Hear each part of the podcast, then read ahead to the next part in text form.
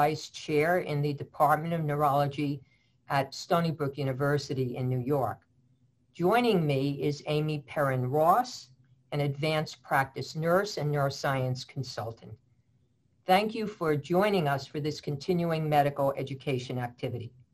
In this activity, we'll talk about the current management of MS with a special focus on assessing and monitoring patients' cognitive health. We'll start with the case study. Amy, do you want to introduce this?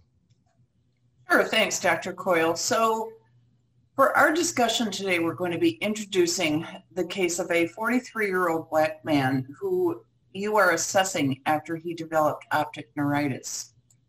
During the examination, you don't find any other symptoms other than some minor imbalance during his tandem walk and some mild weakness. His brain MRI, however, is significant for 13 T2 lesions that are localized to the periventricular and the infratentorial regions, several of which are um, contrast enhancing. And there are also three spinal cord lesions. We also find that oligoclonal bands are present in his CSF and his IgG level is elevated.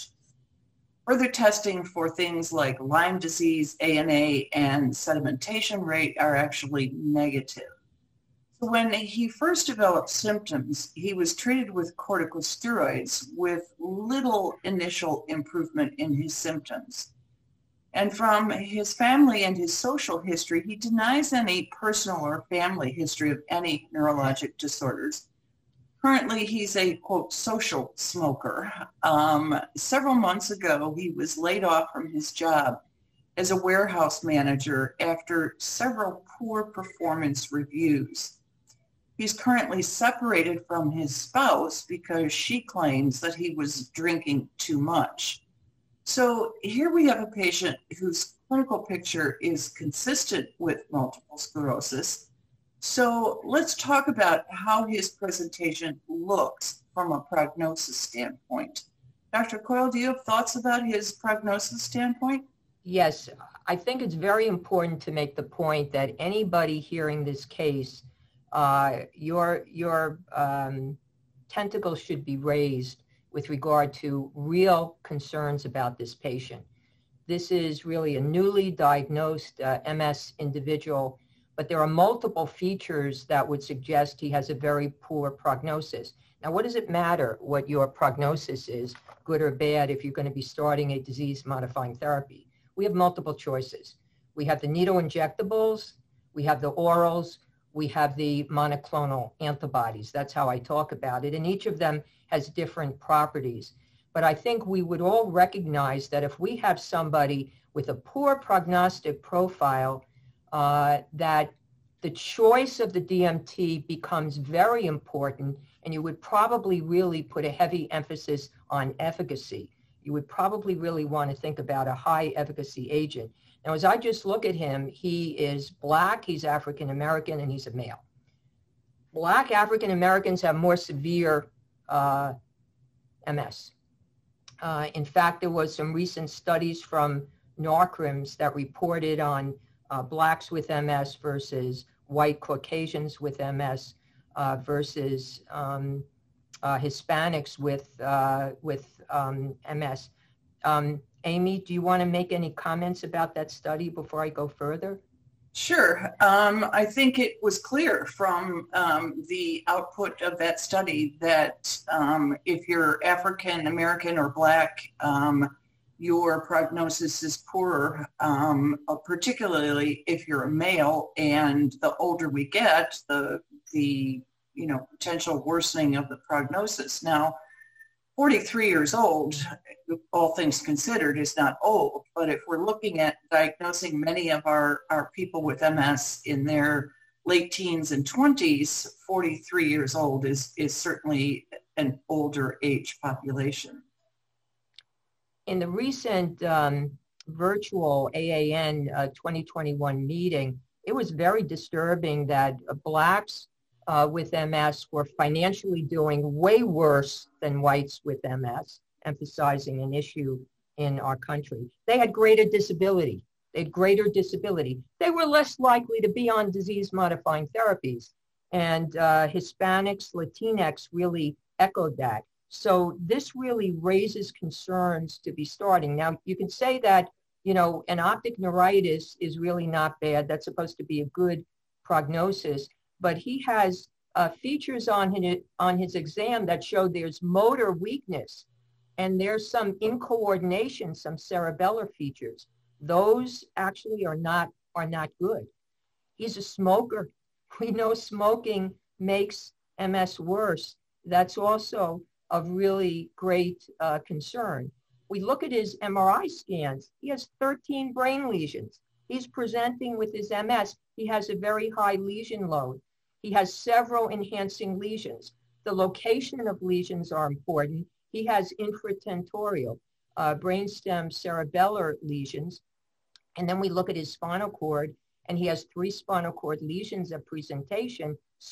Infratentorial and spinal cord are recognized as, you know, areas that convey more um, significant um, disease. Um, he has oligoclonal band positivity that helps diagnostically. It also happens to be a poorer prognostic indicator. Uh, so from very many points of view, uh, you would be very concerned about this um, individual. There are also hints of social uh, issues. Uh, Amy, do you want to make any comments about that? So yes, I mean, um, well, socially, he's currently a social smoker, and I don't know how social he is, but as you've mentioned, uh, no amount of smoking, social or otherwise, is is very good, and it, it's one of the indicators of a poor prognosis. The other thing is that he was laid off from his job as a warehouse manager after several poor performance reviews, and you have to think about well, what does that mean in terms of why did he have poor performance as a manager? Did he have difficulty um, delegating or assessing workflow? Did he have difficulty uh, coming up with uh, plans for how to implement whatever needed to be done with uh, his workers? Um, so you wonder, I mean, that raises a red flag in my mind about what his cognitive abilities might be. Um, he's also currently separated from his spouse because he's drinking too much. I think this, this initial presentation allows us to emphasize the importance of an accurate diagnosis early. He went through a robust workup.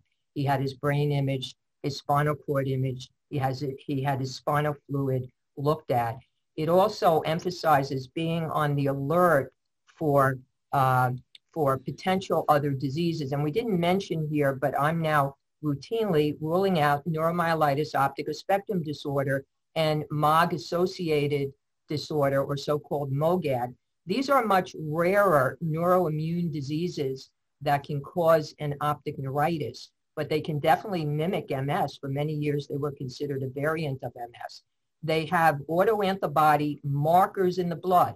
So you can check IgG to aquaporin 4 and IgG to MOG. And we're actually doing that now uh, in basically everybody that presents with potential relapsing MS. Um, Amy, is that something that you're checking as well routinely? Uh, yes, we're we're definitely looking at that um, earlier on than we ever used to. If there's any evidence of a, a, potential for that, we're we're actually evaluating that. Not we're not quite doing it on every patient, but uh, far more than we ever used to.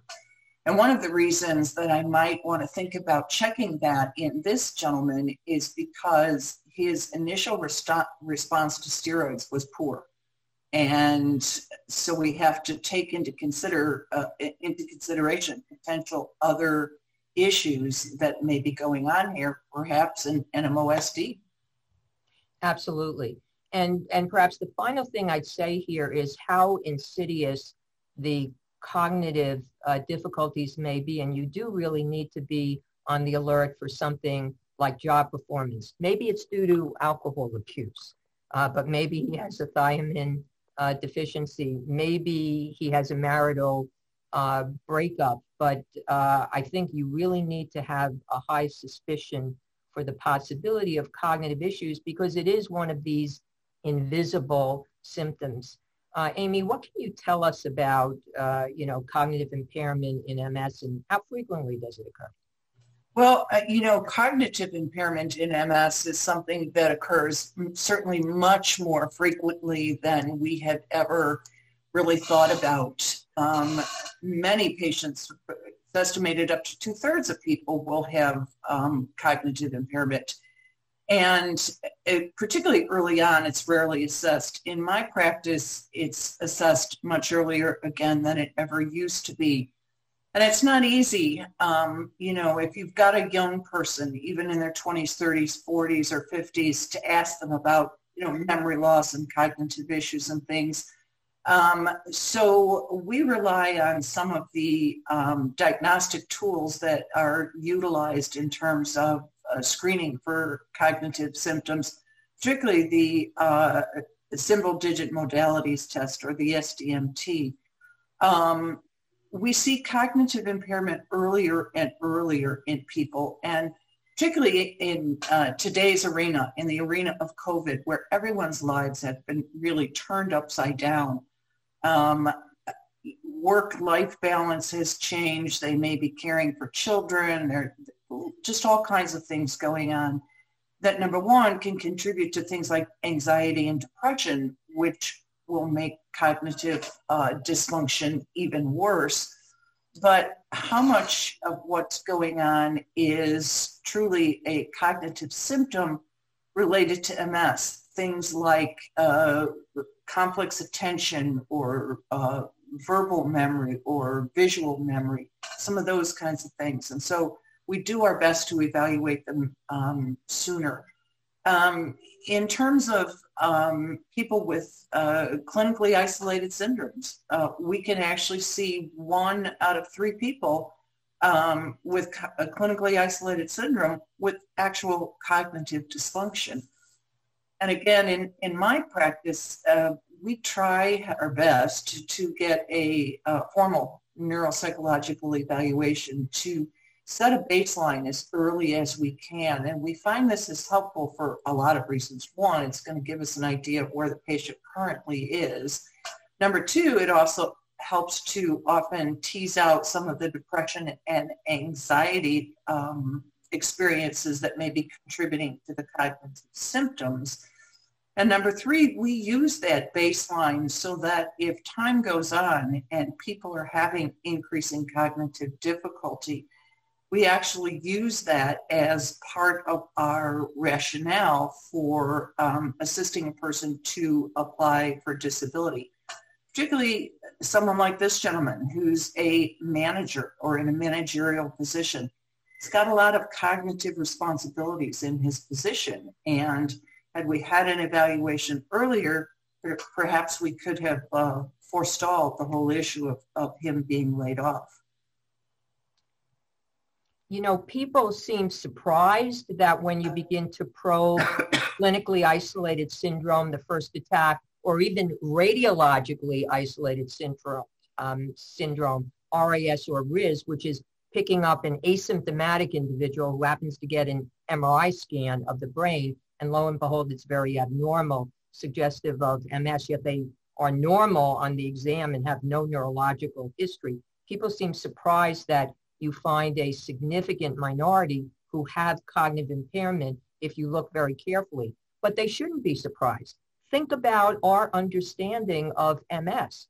MS is a chronic, at this point, incurable disease that strikes young adults that involves permanent accumulating central nervous system damage, including to the brain.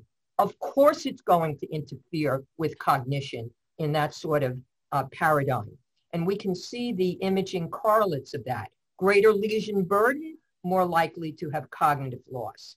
Hitting gray matter, deep gray matter, and the cortical, cortical part of the brain with volume loss, atrophy, or cortical uh, lesions.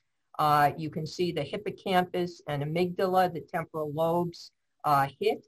So you get structural damage to brain tissue but just think about the MS disease process. It targets synapses. These are how neurons connect and talk to each other. You're disrupting circuits, okay?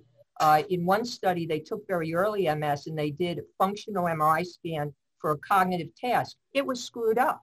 They were really using more brain to do a cognitive task than, uh, than uh, controls, even though they weren't aware of any cognitive dysfunction and no one else uh, around them had picked up on it. It was there already because of the damage.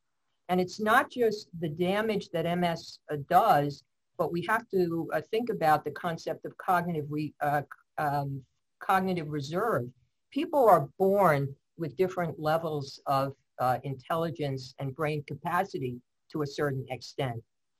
And if somebody gets the short end of the straw, they are not going to age as well when particularly they develop a disease like MS that is now hitting, targeting uh, the brain to cause further damage. So that's an important factor.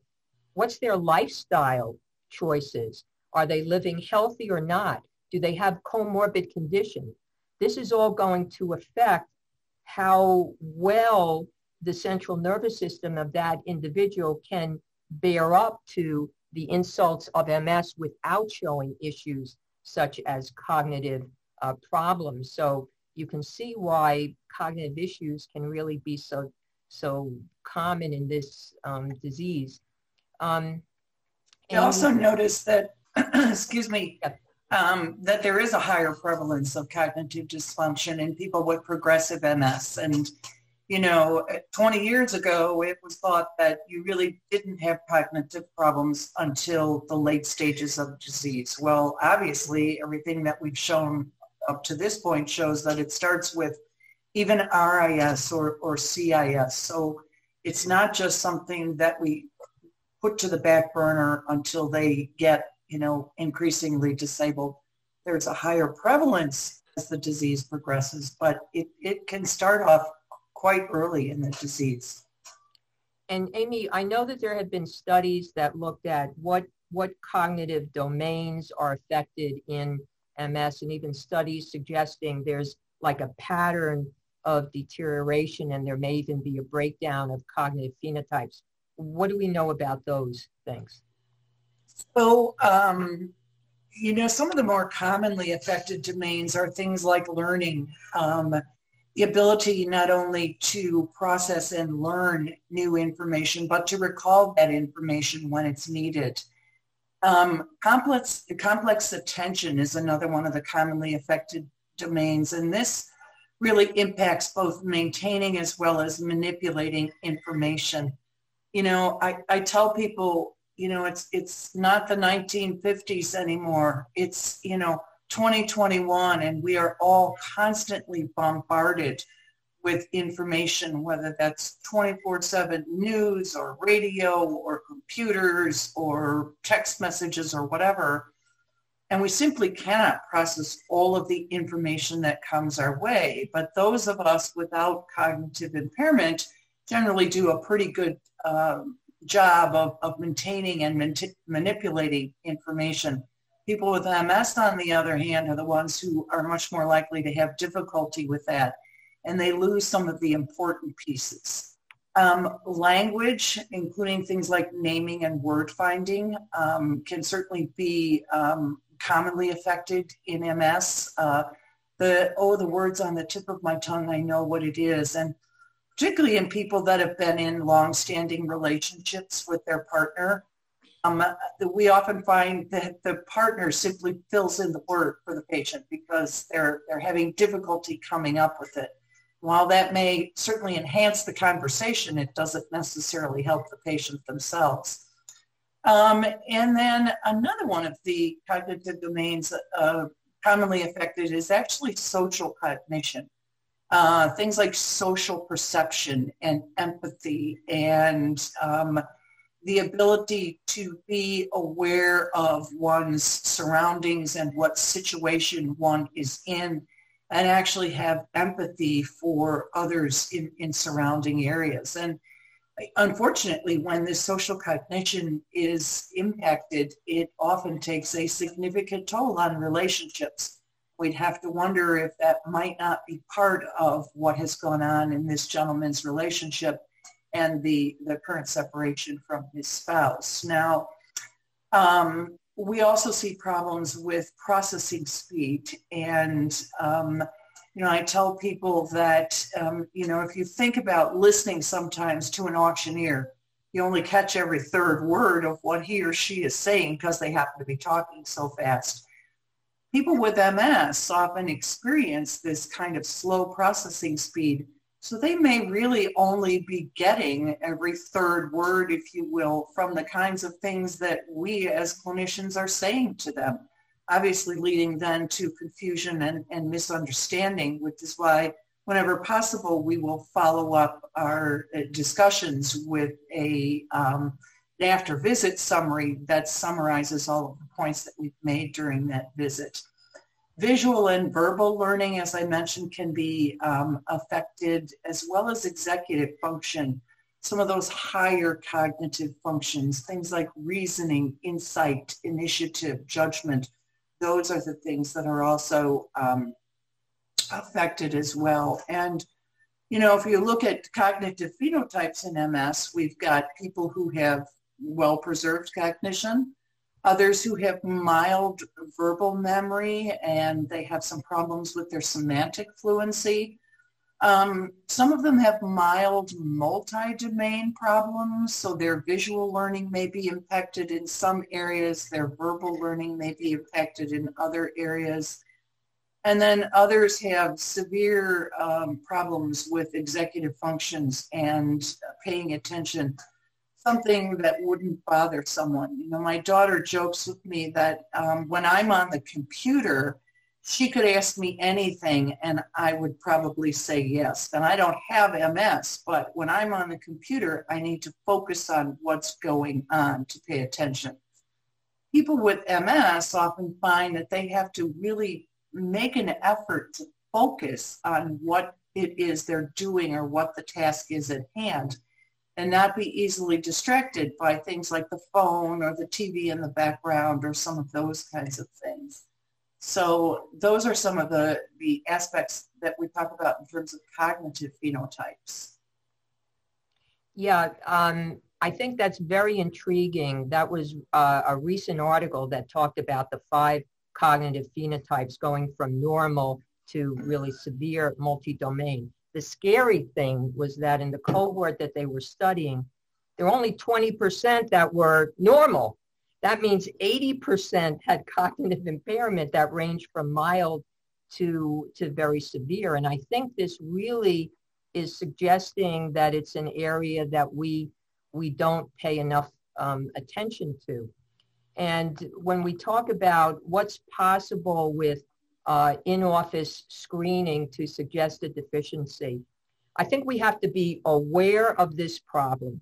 We have to be looking for the red flags that really suggest that there may be an issue. We can ask the patient, and we also want to be prepared to speak to their significant others or any family members that are coming in, in as well. Now, you mentioned the SDMT, the, the symbol digit modality test we actually use that at Stony Brook. We do, we try to do it once a year in all of our patients.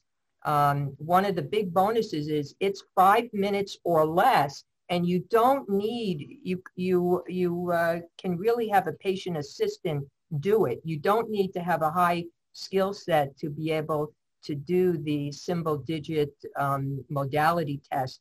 And it's looking at processing speed, but it's way more attractive than the PASAT. The MS functional composite used to involve the 25-foot time walk, nine-hole peg test, and the cognitive measure, the PASAT. People hated the PASAT. They were tearful. They were crying. It also was not a great study. Why did they put it in? Because that's what they had data on. They didn't have enough data on any other rapid cognitive measure in MS, so they got stuck with the PASAT. Uh, it's clear to me that the symbol digit uh, modality test is, is, is really uh, much, much better. And, and I don't even know that people should be using the PASAT, to be honest. And then we also have this BICAMS that's 15 minutes, but quite frankly, that's three times as long as the symbol digit modality test. That looks at processing speed and memory in three different tests. But that is another possibility um, that you can set up, okay? Um, so in our practice, yeah. um, we only use the PASAT in clinical trials because number one, we generally don't have the time to do the PASAT. And as a person who was trained and certified to administer the PASAT, I can tell you the patients weren't the only ones crying when we tried to administer that test. Right. It's, it's right. awful. Right. So, so I think that's really uh, an, an important point. I almost think we should get rid of it. But, but do you want to know the gold standard? What is the gold standard? Formal cognitive function testing. That is the gold standard by a PhD neuropsychologist. Here are the problems. Uh, it really is dependent on the neuropsychologist that you use. If you don't use a good neuropsychologist, then the cognitive function testing may be quite flawed and unsatisfactory. You really need a neuropsychologist who feels quite comfortable with neurological patients, I think.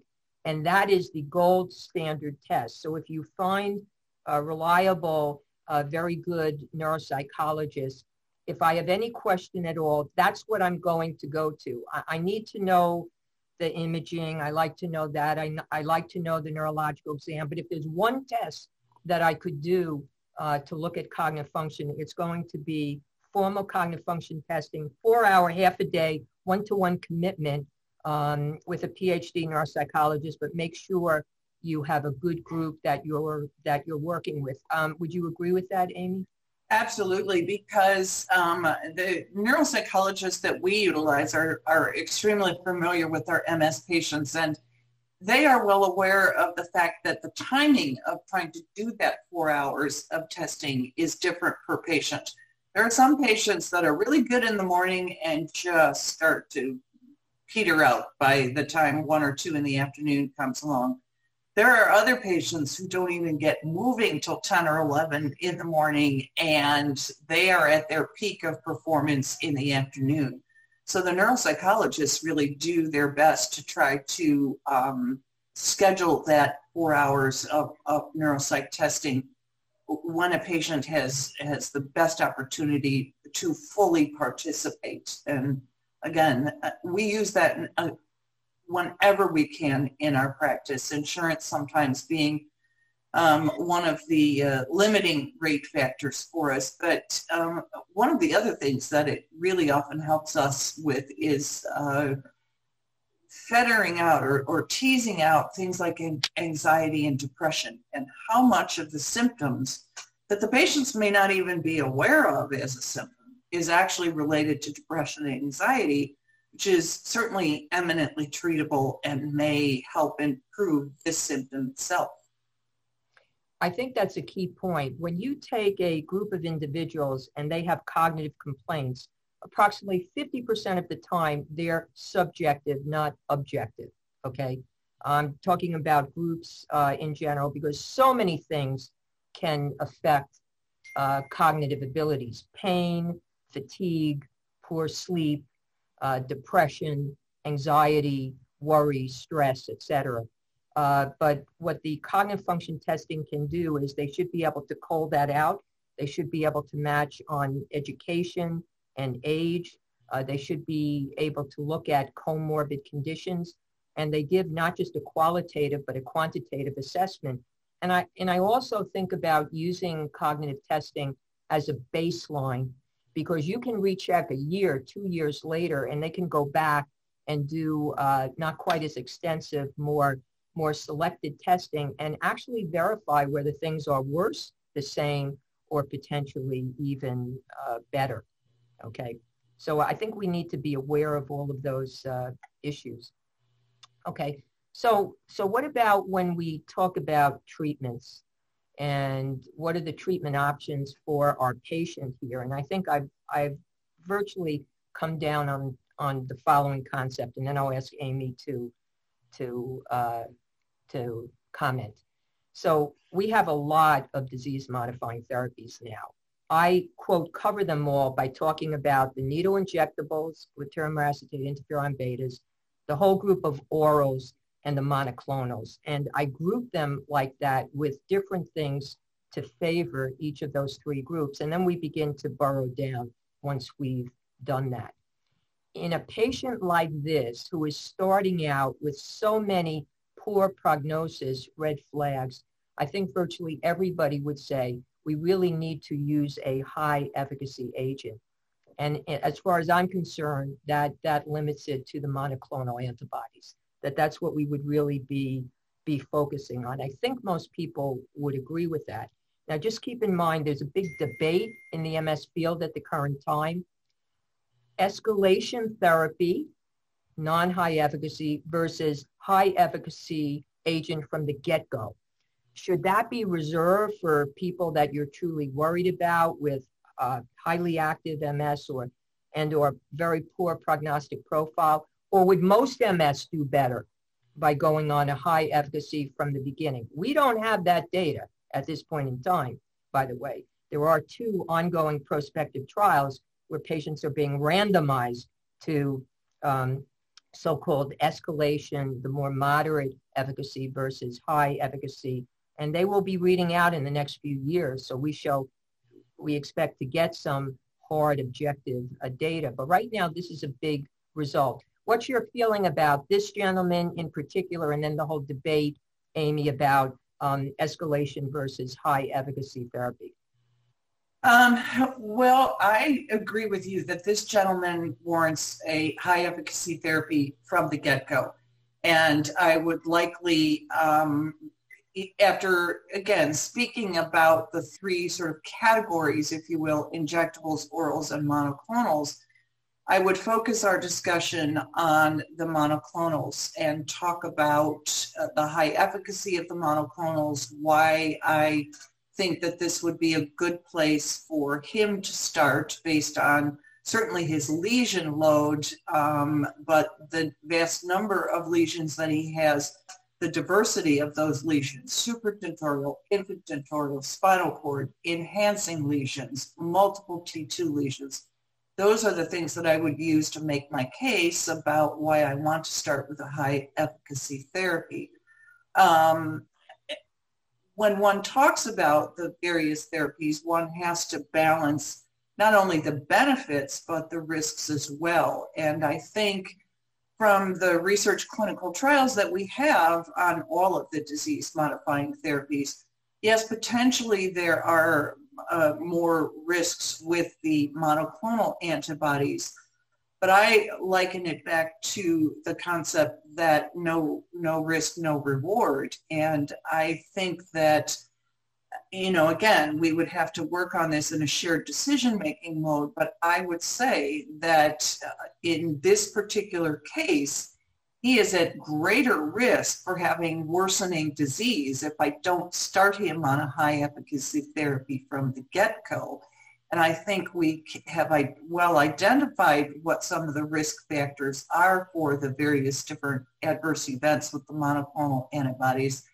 We can um, monitor for and manage those adverse events. And so it would be my suggestion that we move toward a high efficacy therapy because I, I just think his risk of, of having much worse disease is much greater than any risk of side effects. Side effects we can manage. Worsening disease, we can't go back. So that's why I would go with that or make that recommendation for him. Um, I, I agree with you in terms of looking at the differences between the um, induction versus the escalation. So that's obviously very important to really delve in.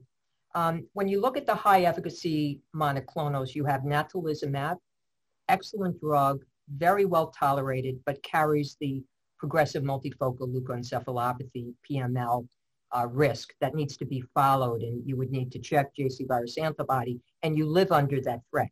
You have alemtuzumab, uh, a very interesting induction agent where you treat a couple of days, uh, one year apart, and then you may not need to treat for 10 years and 50% but carries four years of monthly monitoring with blood and urinalysis because of rare autoimmune disorders that can uh, follow and has been recommended as a third line choice. And again, special monitoring program in place. And then you have the anti-CD20s. And they don't have any special monitoring truly put in place. We have ocrelizumab, the humanized anti-CD20 that's given IV every six months, and ofatumumab, um, a sub-Q given every four weeks, 20 milligrams, a human anti-CD20. Right now, these are two very attractive, uh, high efficacy monoclonals. The choice is a home therapy monthly or coming to an infusion room twice a year.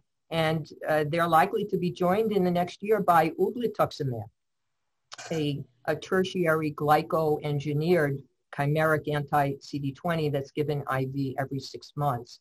So that certainly would be a treatment that I would talk about in this gentleman. And quite frankly, uh, I discuss high efficacy on the table for any treatment naive individual because maybe in shared decision making, the patient puts a high quality on efficacy even though they may have mild disease, okay?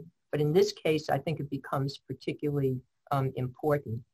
Um, you know, one of the things that we acknowledge is that it can be, this is an invisible symptom. It can be difficult to really appreciate it. Sometimes patients don't want to talk about it. It's easy to miss. And thus in our trials, it's really kind of limited with regard to the, the data. Um, Amy, do you think there are any, I'm, I'm going to tell you, I don't think there are any DMTs where I feel, oh, they have a cognitive impact and another DMT does not. But, but how well has this been studied in clinical trials? We do have some where cognitive measures have been have been looked at. Amy, do you want to say a couple words about that? So yeah, I mean, as we talked about earlier, for the most part in uh, the research clinical trials, it's the MS functional composite and the cognitive component of that is the PASAT. And uh, uh, besides being difficult to do, um, not a lot of emphasis has been placed on the cognitive outcomes in terms of what's reported in those clinical trials certainly much more on MRI and relapse activity, annualized relapse rate, and things of that nature. There just hasn't been, as you said, Dr. Coyle, a, a lot of, of uh, information that's come out that's really specifically cognitively related. Yeah, and and it's it's disappointing. You see in uh, the Siponimod Expand secondary progressive trial, they looked at SDMT and saw some benefits with treatment. In the extension study from the phase three ozanimod trial, um, their daybreak, they saw some benefits, but it's looking at a fragment. It's looking at the SDMT score. Understand that's not as robust as a whole cognitive, uh, you know, testing. But the bottom line is the cognition loss in MS is largely occurring because of damage to the brain. If you can block damage to the brain preventive, that is really a key for treatment, I think. And so when we look at symptomatic treatment, it's a little bit late. We want to prevent cognitive loss. So when you pick it up really early, that is a bad sign, and that person probably needs something that you're confident is going to minimize damage to their brain because that's only going to make it worse. It becomes really important to make sure their lifestyle choices, not smoking, not abusing alcohol, um, being the optimum body weight, following a wellness program. It becomes particularly important if they have comorbid conditions, they be optimally managed to try to have their brain uh, image better. When you talk about the classic um, medications orally that are given for Alzheimer and dementia, and, uh, dementia that are said to improve neurotransmitters, they don't really work very well in MS. I don't have a lot of MS patients on them, to be very candid. The data doesn't really support it. Sometimes you're doing it for patient request and family reasons, et cetera, but they really do not work very well. Amy, do you do you find that or do you have any experience with that?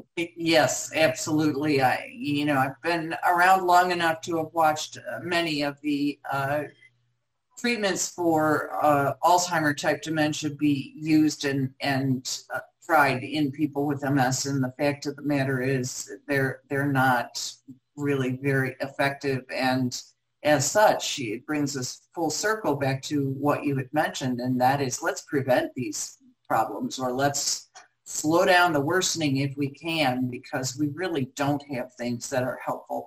You know, I have patients that do all kinds of things. Um, uh, people uh, try things like ginkgo, for example. Um, you know, as far as I'm concerned, they can do whatever they want in terms of complementary medication, not alternative to the DMTs, but complementary, as long as it's not something that's going to harm them. Um, you know, some of our patients um, report improvements uh, in terms of taking stimulants. Um, we don't like to use stimulants in our practice because number one, it's a pain in the neck to continually re-prescribe them every month based on their controlled substance status.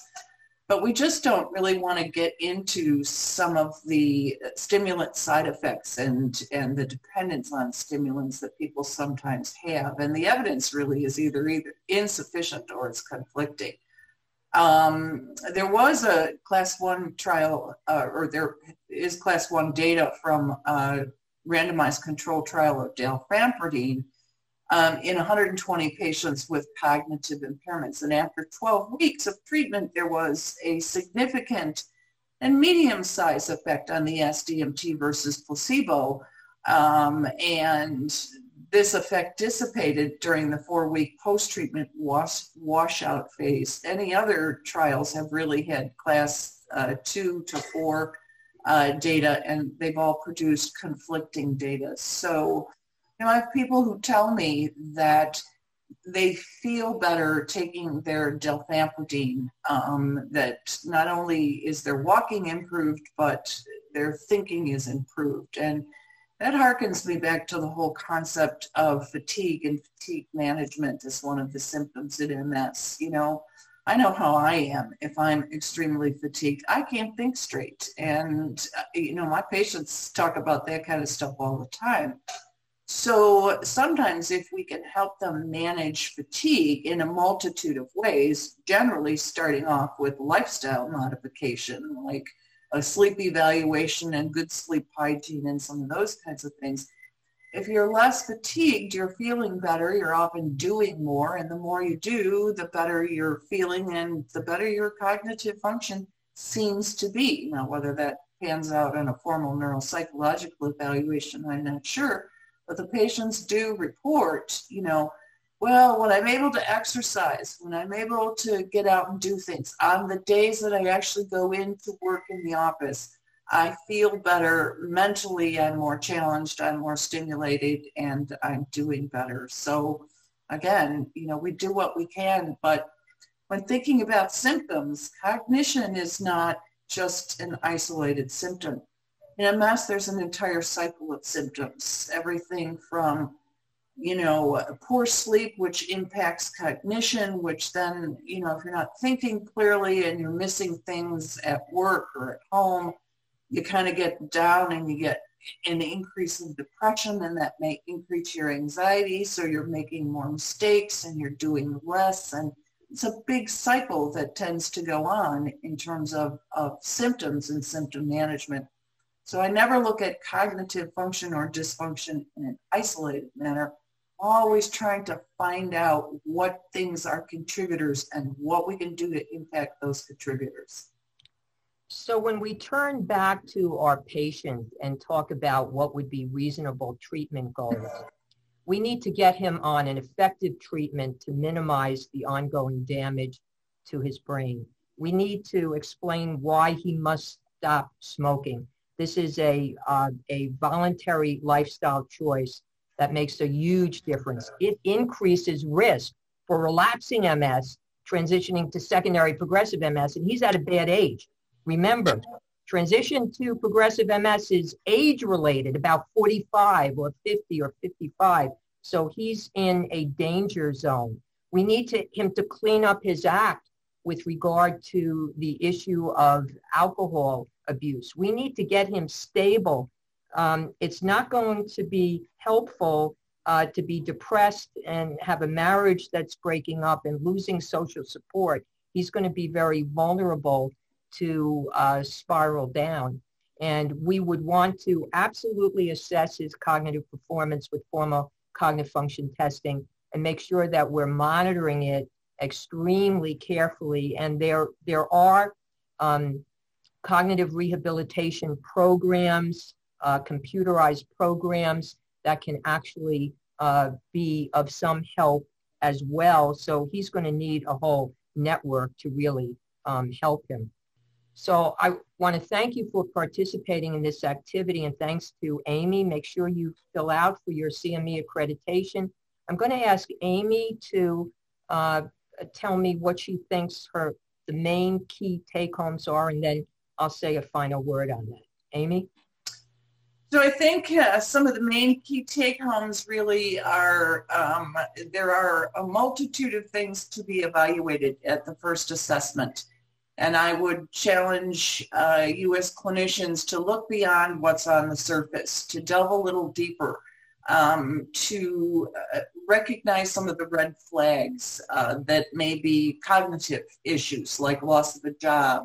Um, look at some of the social factors. Um, look at trying to get to uh, the bottom of what uh, cognitive uh, dysfunction is really going on with this patient. Um, and again, remembering that they can be quite common and early on, patients may not even recognize them, let alone report them. So it's incumbent upon us as clinicians to pull these things out.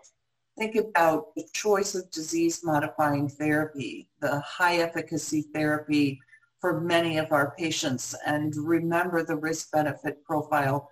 The risk of starting with a therapy that is not as efficacious as we need it to be um, is that the patient has an MS clinical picture that worsens that we cannot manage like we may be able to manage some of the disease modifying therapy uh, side effects. So again, monitoring our patients over time with things like the symbol digit modalities and recognizing that brain injury, um, in this case from multiple sclerosis, correlates really with cognitive disturbances. And it's always better to impact and minimize that brain injury um, in the case of people with MS by finding uh, an appropriate disease modifying therapy that has the highest efficacy that we can use.